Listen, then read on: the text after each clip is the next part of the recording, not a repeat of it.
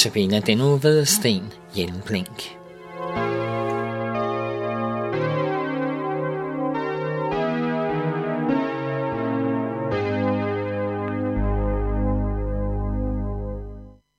Vi skal i dag tale om, hvorfor Gud blev menneske i sønnen Jesus Kristus. Om Jesu liv og døds betydning tales der mange steder i Bibelen. I Gamle Testamente taler profeten Esajas om en herrens tjener, der skal bære andres synd. Det læser vi om i Esajas kapitel 53, vers 10-12. Det var herrens vilje at knuse ham med sygdom. Når hans liv er bragt som skyldoffer, ser han afkom og får et langt liv, og herrens vilje lykkes ved ham. Efter sin lidelse ser han lys. Han mættes ved sin indsigt.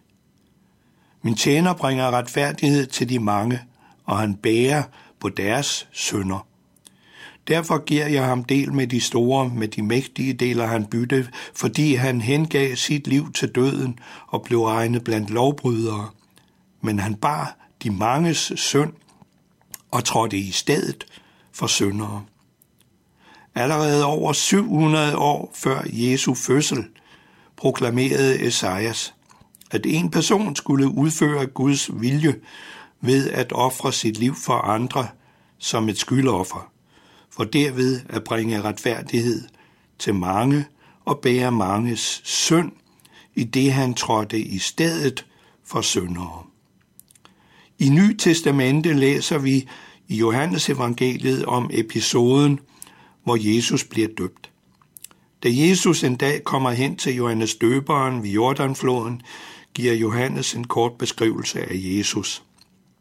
Det er Johannes evangeliet kapitel 1, vers 29.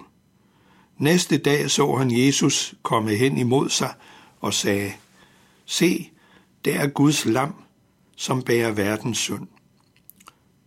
Johannes er altså vidne om, at Jesus skal bære verdens synd.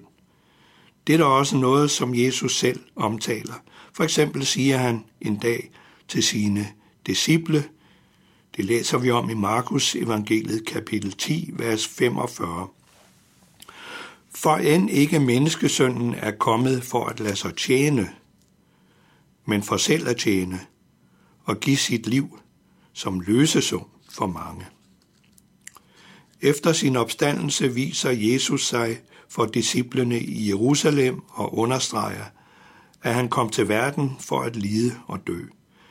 Det læser vi om i Lukas evangeliet, kapitel 24, vers 44 og følgende. Så sagde han til dem, Dette er, hvad jeg sagde til jer, mens jeg endnu var hos jer. Alt det må opfyldes, som står skrevet om mig i Moseloven, hos profeterne og i salmerne.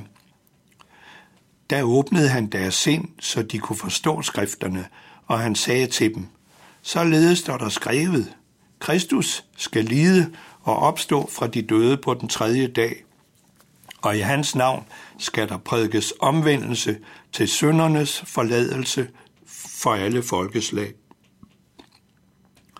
Ifølge Jesu eget udsagn her, så omtaler hele Gamle Testamente, både Mosebøgerne og de andre skrifter, at den frelse, som omtales så ofte i Bibelen, peger hen på Jesus.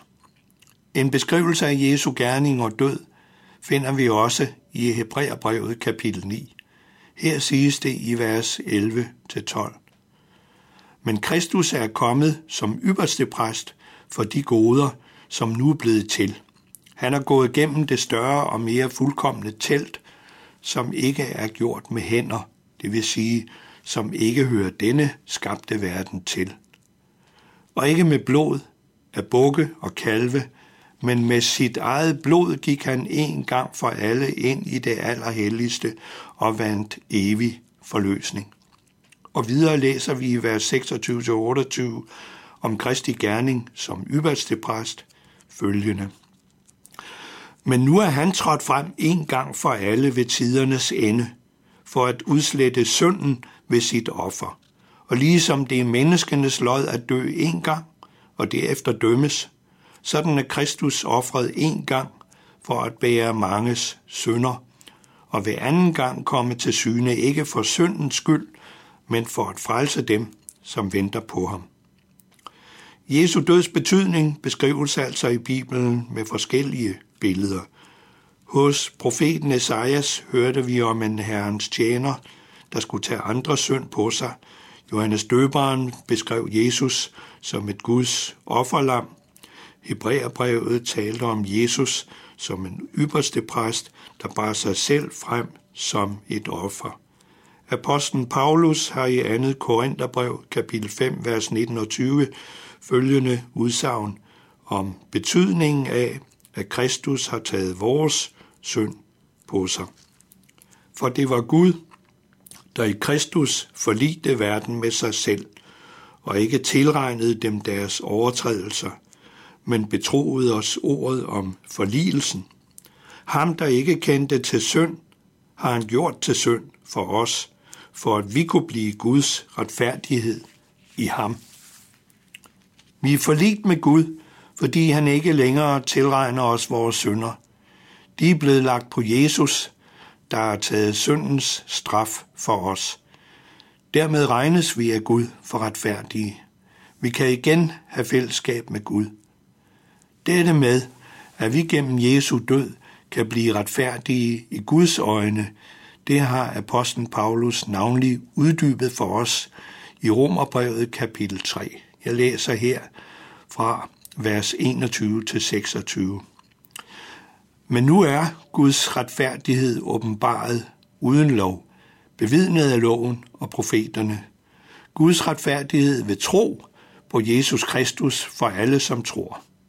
Der er ingen forskel, for alle har syndet og har mistet herligheden fra Gud. Og ufortjent gøres de retfærdige af hans nåde ved forløsningen i Kristus Jesus.